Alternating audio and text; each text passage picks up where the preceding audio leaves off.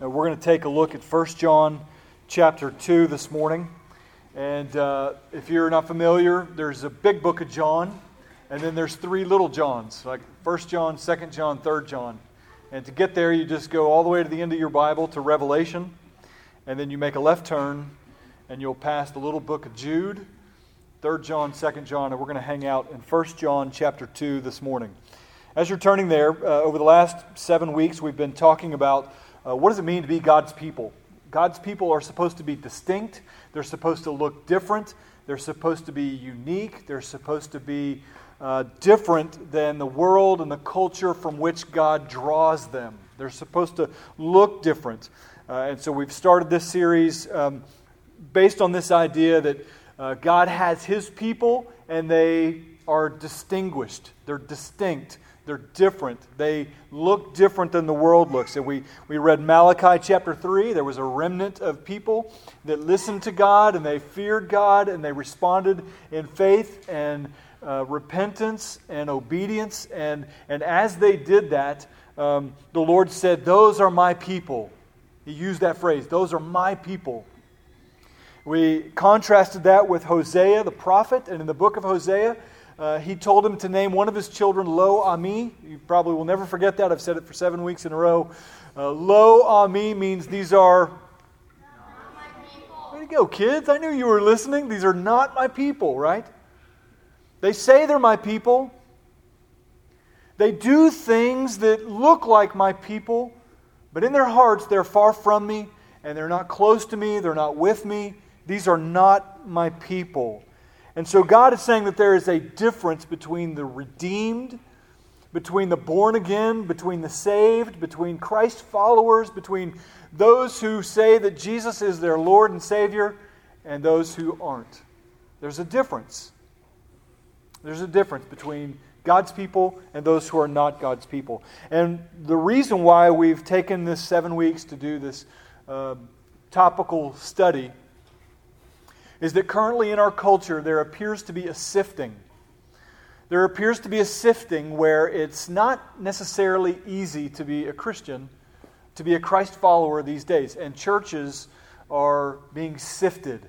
Um, you'll see, uh, not just in our church, but not just in our area, but around the nation, churches are, are becoming smaller. It's, it's uh, the cultural wind is in our face. The current is hard against us, and it's more difficult to walk with Jesus than it ever was before. It's very easy right now to compromise what makes you a Christian. That the Bible is true, that Jesus is the way, the truth, and the life, and there is no other way to heaven but through Him.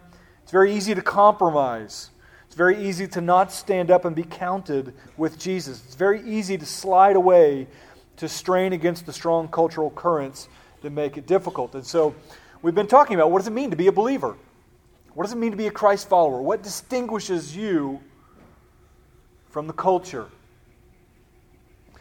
And in the process of that, we've looked at all the, the benchmarks of what it means to look like a, a Christian. What does it mean biblically?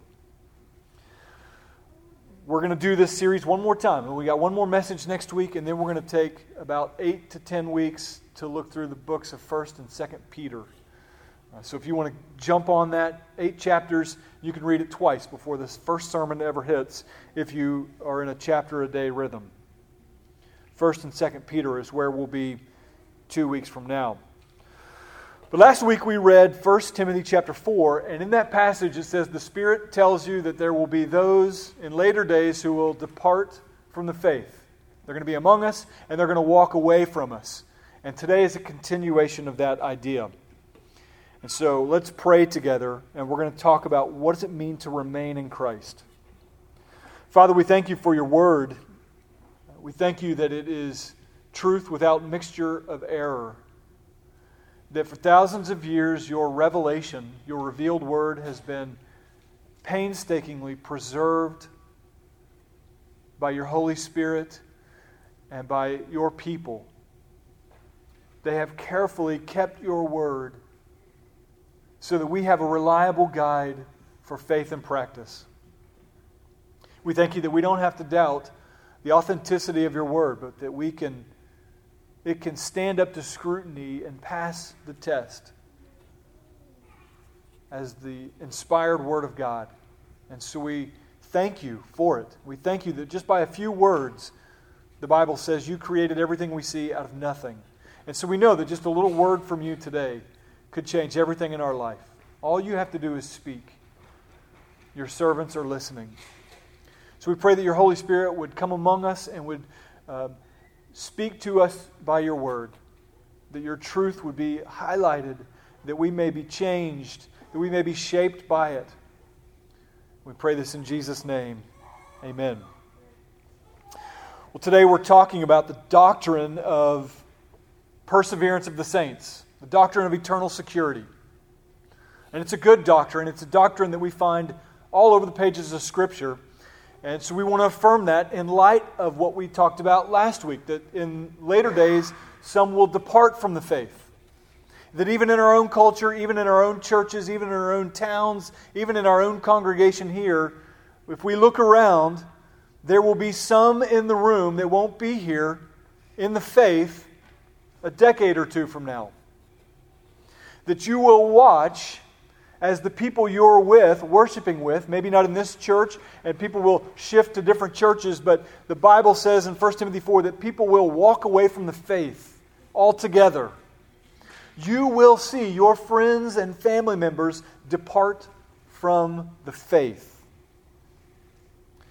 And so, the opposite of that today is what it means to be a true believer is that you will persevere to the end. Some like to say it this way you will be preserved by God until the end.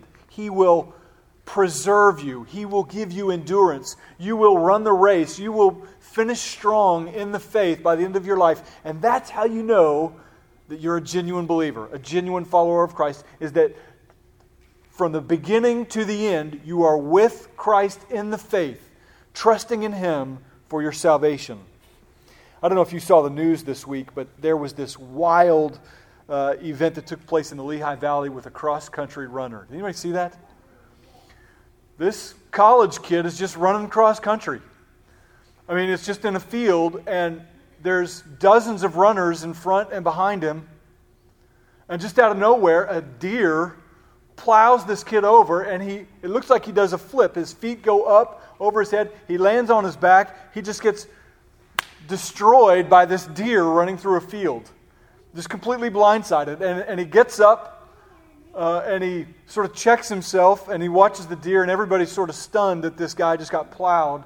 And the uh, end of the news story was that he finished with like battered, bruised ribs and uh, extreme bruises. I mean, this guy was a warrior for finishing the race. And and he was my inspiration this week, right? That, that no matter what life throws at you, no matter what comes in your way, no matter what trials, no matter what difficulties take place in your life, as you endure through trials, as you persevere in the faith, that proves the genuineness of your faith. A faith that isn't tested isn't a real faith. A faith that is easy and comfortable and smooth is no faith at all. But like the cross country runner who finished the race, we must be the ones who finish. As we look at what distinguishes who God's people are, they are finishers. The doctrine of the perseverance of the saints, sometimes called the doctrine of eternal security, is clearly found in 1 John chapter 2. So if you have your Bible, let's read together. 1 John chapter 2 verses 18 through 19 says this. Children, it is the last hour, and as you have heard that Antichrist is coming, so now many Antichrists have come. Therefore, we know that it's the last hour. They went out from us, but they were not of us. For if they had been born of us, they would have continued with us. But they went out that it might become plain that they are that they all are not of us. Two little verses clearly show us how to make sense of those who depart from the faith. Now, last week we talked about how to make sure you're not a departer how to make sure you are in the faith, how to make sure you remain in the faith from 1 Timothy 4. Today we want to just point out and highlight this doctrine of eternal security because it can be confusing. We want to talk about what it's not and what it is, and we want to show you why it's a beautiful biblical gift of God that He will hold us to the end, that He will strengthen you through trials, that He will allow you to experience trials and difficulties and hardships, and He will preserve you. If you wanted to put this on a coffee mug or on an inspirational card or something, it would look like footprints, right? During the hard times, I saw one set of footprints in the sand, and it was during that time that He carried you. It's that kind of idea that God is by your side and He's with you and He will help you through difficulties. He will help you through trials. I can't look around the room and not see someone who isn't suffered or is suffering through a trial, and that their faith is being tested and made more genuine, or has been tested and made more genuine. That's what makes you beautiful in Christ. Not that your life is free of trouble, but that He has strengthened you and been faithful to you through trial and through difficulty. So let's make sense of this. First, let's get some context of these two verses. Just a little text and background. This is the Apostle John writing towards the end of his life, possibly around 90 AD. He's the last known apostle at this time, probably. Uh, he is writing as an elder, as the last apostle, possibly, to the churches where he served, possibly in Ephesus. And John is already coming up against uh, what's called the Gnostic heresy. Right, don't tune me out too quick. The Gnostic heresy was this wild philosophical idea that permeated the Roman culture at that time that said all physical material is evil, and the only thing good is the spirit realm. And so when Gnostic philosophy came into Christianity, it obviously had some real easy, uh, a real easy place for some people who are weak minded to kind of land, right? Because Jesus was spiritual and he was resurrected. And so the obvious temptation was to take a step and say Jesus wasn't a real person, he was just a spirit. He just sort of floated through temptation, and that's why he was perfect because he wasn't a real person. And so John is writing to combat that. If you just flip back a chapter, um, look at what chapter 1 says that which was from the beginning, which we have heard, we have seen with our eyes, which we looked upon and touched with our hands. Right? Why is he going out of, out of control saying these things about Jesus? He's saying, We touched him, we saw him, we heard him, we were around him, we lived with him. He was not a ghost, he was a real flesh and spirit person. He was a real person just like us. And so he's describing how he's uh, making sense against this Gnostic philosophy, which was an emphasis on spirituality and not on physical, the combination. First John also contains five tests so that you can know that you're a Christian or not. 1 John 5 11 through 13 says, And this is the testimony uh, those who have the Son of God have life, those who do not have the Son of God do not have life. He says, I write these things to you who believe in the name of the Son of God, so that you may know that you have eternal life. He wants you to know you have eternal life. This isn't something that you just have to sort of grope around in the darkness wondering, Am I Christian or am I not? Am I saved or am I not? Am I a genuine believer or not? He says you can know, and there are five clear tests in 1 John alone. There are 19 clear tests in the New Testament. God does not want you wandering in ambigu- ambiguity. Easy for me to say. God does not want you wandering in darkness, wondering, maybe I'm a Christian, maybe I'm not. Right? He wants you to know Ephesians 1 says, I have placed my spirit in you as a deposit guaranteeing your inheritance. Those are words of security. He wants you to know. And so, John, in the midst of that, this is one of those tests, verses 18 through 19. One of those five tests, this is one of them. If you remain, you are in the faith. If you don't remain, you are not. So let's back up a second and look at 1 John 18. He says, 2 18, he says uh, in verse 19, they went out from us, but they were not of us. So just pause here. They were in the church, they were in the fellowship, they were worshiping, they were with them, they were coming to church, they were maybe uh, serving in some way. Maybe they were taking up offerings. Maybe they were helping with the distribution of food. Maybe they were helping with widows. Maybe they were um, greeting. Maybe they were singing. Maybe they were speaking. Maybe they were reading scripture. They could have been in a small group. They could have been discipling people. They were with them, eating, fellowshipping. They were in the body of believers. They were there. And John says they were with us but there was a time when they went out. Now, that was last week's sermon. I posted it last night if you want to recap and listen to it again.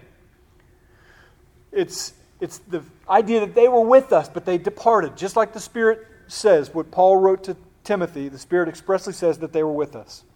They were in the church, and now they're gone. Now they're not of us.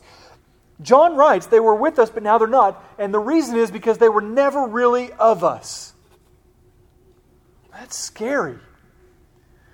It's kind of scary that they would be in us, that they would be around us, that they would be in the church, that they would be walking with us for a time, and then they, they would depart. And John says it's because they were never of us. They were never of us. Look, look at this idea in verse 19. But they were not of us, for if they had been of us, they would have continued with us. But they went out so that it might become what? It might become plain Right, we don't have to guess. If they depart from the faith, if they walk away from Jesus, if they walk away from the church, if they no longer live as a Christ follower, we can see that they have departed, and it will be plain to us that they were really never of us. They were really never a believer in the first place. You say, How is this possible? How can people be in the church like this and, and maybe be singing, maybe be preaching, maybe be listening, maybe shouting amen, maybe giving, maybe doing all these things, and they were never really believers in the first place? How's that possible? Well, we found out last week that there's deception involved, right? There's deception involved. In 2 Corinthians 11, 12 through 15, um, Paul is describing these super apostles who are making a mess. He says it in air quotes, probably, these super apostles that are making a mess of the doctrine and dividing the church. And he says, uh, As for them, I don't know these false apostles, but what I'm doing, I will continue to do. In order to undermine the claim of those who would like to claim that in their boasted mission they work on the same terms as we do. For such men are false apostles, deceitful workmen, disguising themselves as apostles of Christ. That's terrifying. That there would be people who are speakers, who are preachers, who are teachers, who are evangelists, who are uh, maybe bearing fruit in ministry and maybe uh, have huge followings, that they would be deceit, deceiving people. But that's not too hard for us to believe, right? Can't you think of dozens of famous pastors and teachers and evangelists and people who are departing left and right? Can't we see that in our own culture? This isn't too hard to believe, is it? Why do they do that? Look at verse 14, or just listen to 2 Corinthians 11 14. He says, And no wonder, for even Satan disguises himself as an angel of light. Even Satan disguises himself as an angel of light. And so it's no surprise if his servants, Paul continues, also disguise themselves as servants of righteousness. And their end will correspond to their deeds. So it's in their deeds, it's in their lifestyle that you're going to see the truthfulness of whether they believe or not. This is scary. They, they, were, they thought they were in it, they thought they were with us. Why? How is this possible? Jesus taught it really clearly in Matthew 13, and it's worth a minute for me to read Matthew 13. In Matthew 13, Jesus has told uh, several parables. He's told his disciples the reason why he tells parables, and then he's uh, spoke about the parable of the sower and the weeds and the wheat, and he talks about um, the parable of the pearl of great value, and uh, he's going through all these parables. And in one of these parables, he began to explain. And in verse 26, one of his parables is this The kingdom of heaven may be compared to a man who sowed good seed in his field. But while his men were sleeping, his enemy came and sowed weeds among the wheat and went away. So when the plants came up and bore grain, then the weeds appeared also. And the servants of the master of the house came and said to him, Master, did you not sow good seed in your field? How then does it have weeds? Now, let me just pause here in the middle of this parable because there's an interesting uh, note in the ESV Study Bible. The weeds here, there was a particular kind of weed called a darnel. It's a weedy rye grass that looks similar to wheat. Now listen, it had a poisonous black seed which resembles wheat in its early growth, but it is easily distinguished after it's matured. Isn't that telling? And any attempt to gather the weeds would poison and endanger the wheat because the roots would be intertwined with those of the wheat. So we have weeds and we have wheat, and they're almost indistinguishable. One is poison and one is good. Jesus just said that. One is a good seed. Verse 27, and the servant of Matthew 13, verse 27, and the servants of the master of the house came and said to him, Master, didn't you sow good seed in your field? How then does it have weeds? He said to them, An enemy has done this. So the servant said to him, Do you want us to go gather them?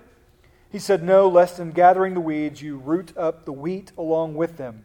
Let both of them grow together until the harvest, and at harvest time I will tell the reapers, uh, gather the weeds first and bind them in bundles to be burned, but gather the wheat into my barn. He tells a couple of other parables, and then later in verse 36, he explains it. Worth a second of our time. Verse 36 Then he left the crowds and went into the house, and his disciples came to him saying, Hey, explain to us the parable of the weeds of the field. Right? This is a little tricky. We don't get it. What's happening? Are you really saying that an enemy would come and sow weeds in the church? And so, just to make sure, Jesus answers and says, The one who sows the good seed is me, the Son of Man. I'm the one who's building my church, sowing the word, purchasing to myself Christ followers and believers. I am sowing good seed. The field is the world, and the good seed is the sons of the kingdom. The weeds are the sons of the evil one and the enemy who sowed them is the devil. The harvest is the end of the age, and the reapers are angels. Just as the weeds are gathered and burned with fire, so will it be at the end of the age. The Son of Man will send his angels, and they will gather out of his kingdom um, all causes of sin and all the lawbreakers, and throw them into the fiery furnace. And in that place there will be weeping and gnashing of teeth. And then the righteous will shine like the sun in the kingdom of their Father, he who has ears to hear. Not a very politically correct message, Jesus, right? You have to be so explicitly clear. This is one of those passages that we don't like to talk about. Jesus is talking about fiery furnaces and weeds and poisonous weeds and all these terrible things that are going to happen at the coming of the kingdom and the great day of judgment. And it should be sobering to us. It should be sobering that within the church, within the church as a whole, the Big C church, that there would be unbelievers and believers, and they're almost indistinguishable, but one is a poisonous seed and one is a son or a daughter of light.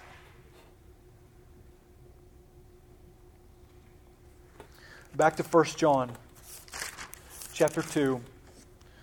We see the doctrine of security here. The second phrase, conditional clause, for if they had been of us, they would have continued with us. If then, it's a conditional clause. If this is true, then this is true. If they remained in the church, if they remained in the faith, not in the church, but if they remained in the faith, then they would be one of us. But because they left, it proves that they weren't. If they had been a genuine believer, they would have stayed and persevered and been preserved until the end. Last two weeks ago, I shared my testimony. I meet with about 30 pastors and uh, ministers in our greater region area. Um, And we were talking about soteriology and the doctrine of salvation, and, and we were kicking this around for a couple of hours, talking about all these ideas about when a person gets saved and how do we communicate the gospel clearly. And we had this challenge of how would you share the gospel in five words? What would this look like? And it was a, a great discussion. Uh, toward the end of it, in front of the group, I said, When did I get saved? I was an atheist with all these problems, and I one night I had the, the complete end of my line. I couldn't take it any longer, and I cried out and said, If there's a God somewhere, you have to help me because I can't live like this anymore. Did I get saved then when I cried out to the Lord? Romans 10 9 through 10 says, For everyone who calls on the name of the Lord will be saved. Then the next day, a stranger showed up at my door and he brought his Bible and he shared with me the gospel and he told me who Jesus was and he told me how I was a sinner and Jesus died on the cross for me and he, he introduced me to Jesus and asked me if I would like to give my life to him. And I said yes. And I responded to the gospel at 1520 Pecan Street in Norman, Oklahoma at 8.30 p.m., February 20th, 1991. I know the moment and the spot. Every time I go by there, I drive by and I take a picture, right? And I'm just, I always want to see that place because it holds significance for me. I know it where I got saved. Did I get saved there? Was it the night before? Was it on the porch? About four months later, I'm in a, a, Christian camp and I'm listening to a speaker, and he's talking about repentance and righteousness and how repentance is necessary. And at that point, I said, Lord, all these things that I'm doing, it's wrong. I'm still doing this and that, and, and I'm going to quit from here forward. I'm just going to walk with you and not do anything. And I repented. Did I get saved then? And the group kicked it around. They asked, When did you get saved? One pastor said, In eternity past, you were elected. You were saved in eternity. God chose you from the foundations of the world. Yes, that's true. One pastor said, When you cried out, Romans 10 9 and 10, he's quoting scripture, and a few others said, Yes, that was it. Another said, When you responded to the gospel the next night, that's when you put your faith, that's when you were regenerated, when you were born again. Another said, It was when you repented. And one wise pastor said, You will be saved if you persevere till the end. See, we fight the good fight, and I never look you never say, I was saved when I walked an aisle or when I prayed a prayer in my bedroom with my parents or when I. Uh, my moment of salvation doesn't necessarily look backward at an event. My moment of salvation, the Bible describes it as you were saved, you're being saved, you will be saved. It's yes. And the, we can't necessarily untangle it. but we have to keep entrusting ourselves to the one who keeps us Jude 24 says. The one who is able to keep you. You fight the good fight. You finish the race. You cross the line. Let me tell you what the doctrine of eternal security does not say. And this is where it gets tricky. This is where the deception is. Some people would say that the doctrine of eternal security says that once you pray a prayer, or walk an aisle, or get baptized, or have a moment like I had, that you can go the rest of your life and live any way you want to, and that you will always be saved.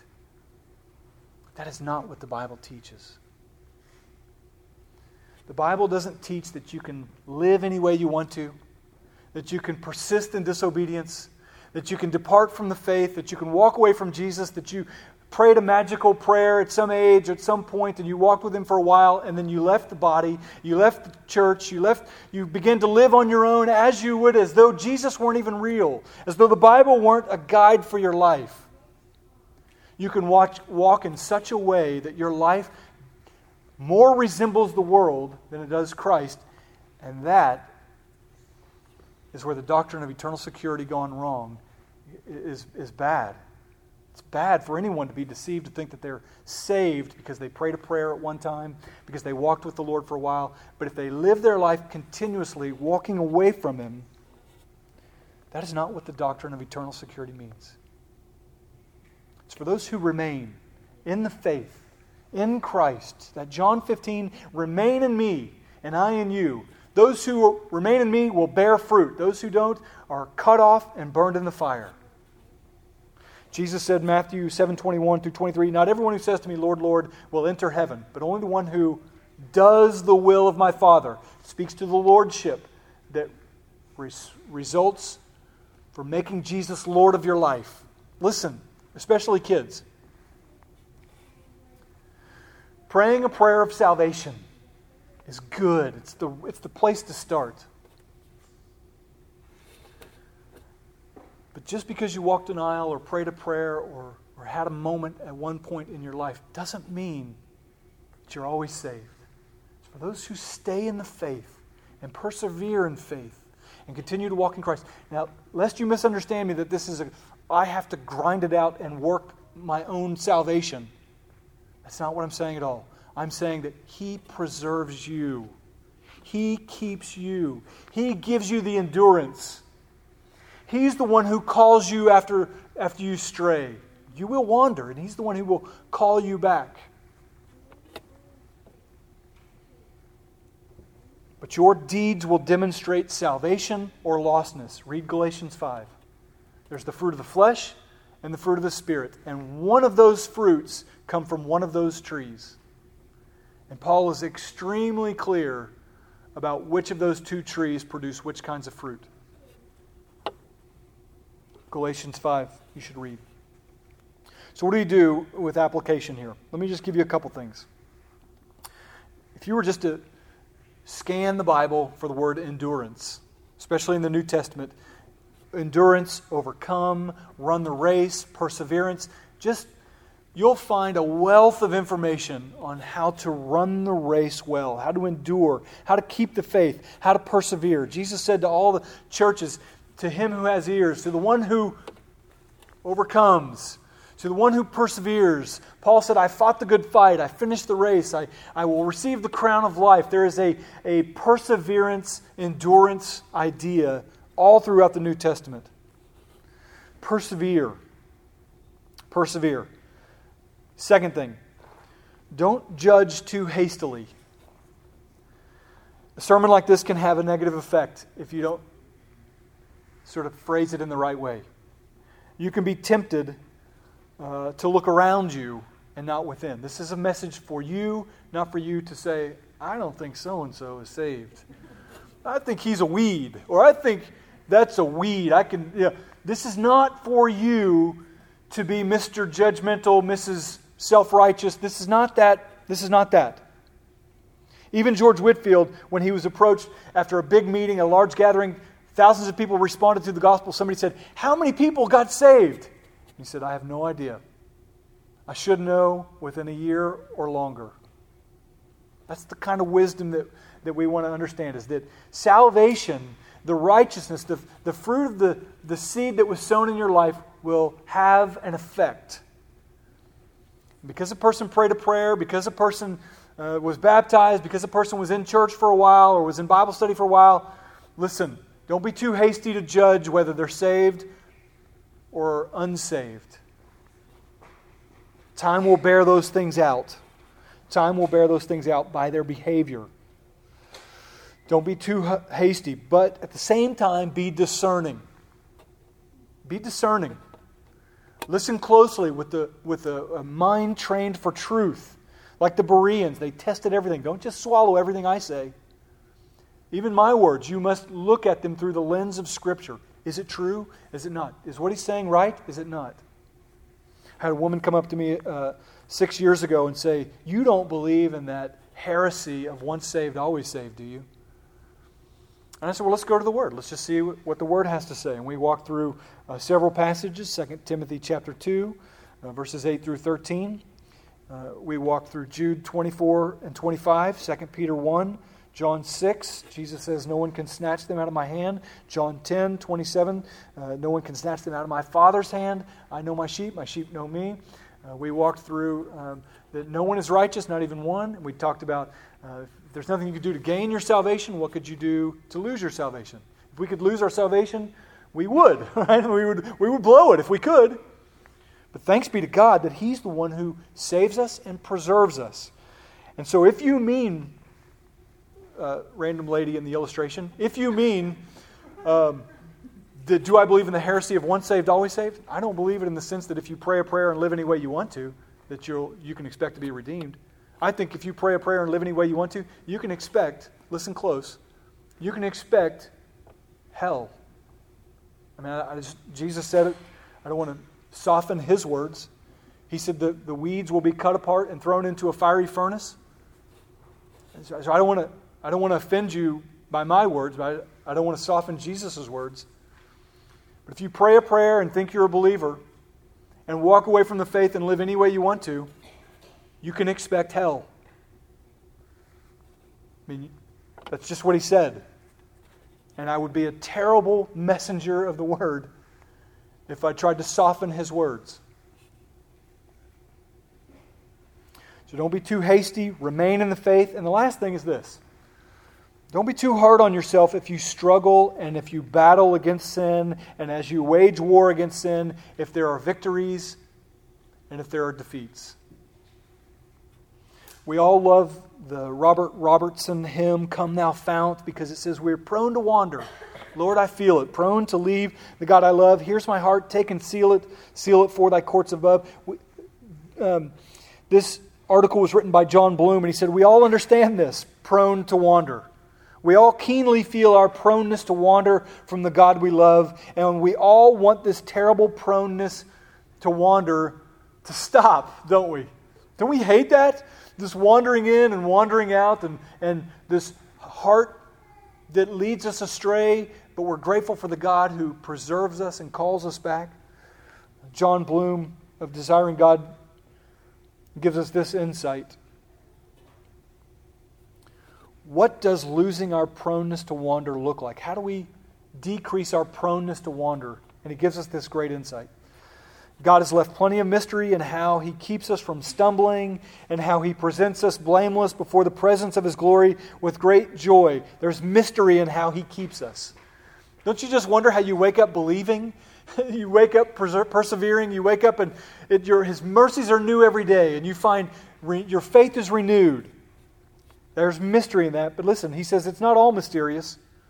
From Genesis to Revelation, we find a consistent element present in the lives of persevering saints of God, and it's captured in this brief sentence in Psalm 119:67. Before I was afflicted, I went astray, but now I keep your word. Psalm 119:67. Before I was afflicted, I went astray, but now I keep your, your word. What does that mean? What cured the psalmist's proneness to wander, or at least decreased it. Bloom continues the psalmist's proneness to wander. What cured it? Affliction. If the writer of Psalm 119 was working with Robert Robertson on composing Come Thou Fount, he may have suggested the last sentence to read something more like this Here's my heart, O take and break it. So I love thy courts above. To borrow a phrase from C.S. Lewis, used when comforting a suffering friend, God uses affliction as a severe mercy to help keep his saints from going astray. A severe mercy. Don't be too hard on yourself when you stray, but walk in fear and trembling. And don't stray too long. Don't ignore the voice that calls you back. And don't disregard the severe mercy that He's giving you through affliction. Do you feel afflicted? Do you feel tempted? Do you feel like you're bearing a burden that's really hard? It tells you, the scriptures tell us that it is for endurance that trials come, so that you may persevere through those things, and that your faith of greater worth than gold will be tested and proved genuine. Your faith will be proved. You will be saved as you cross the finish line of faith. Father, we thank you for your word today. We thank you for uh, this wonderful, wonderful doctrine that tells us that you will keep us. It's not up to us to keep ourselves entirely, but it is you who give us the grace and the ability to endure and to persevere through trials, through difficulties, as we preached and talked about a few weeks ago with the persecuted church. They are not praying that persecution will end. They're praying that they would be bold in the face of persecution. They're not asking for the trials to go away. They're embracing you in the midst of a trial. So, Lord Jesus, I pray that if somebody here is struggling with their faith, if they're struggling in the face of a trial, if they're struggling in the face of affliction, if they're struggling in some way with faith, maybe they need to come to know you for the first time. They would repent of their sins and stop living their life in sin in any way they choose and stop resting in the fact that they made a choice decades ago, but that they would today allow you to be the Lord of their life, trusting you, walking with you by faith. Lord Jesus, would you give them new life today? Others in the room, maybe they maybe they're in a straying place. Maybe they're wandering. Would you call them back? Would you convict them of their sin? Would you give them grace and mercy? Others, we, we were just walking in self righteousness, and maybe we're pridefully pointing at other people, saying, eh, he's probably a weed. She's probably a weed. Would you forgive us, Lord, and, and help us to take the log out of our eye before we try to remove a speck from somebody else's? Would you give us grace for one another? Would you help us to walk with you in purity and holiness? And would you give us the endurance to finish well? In Jesus' name, amen.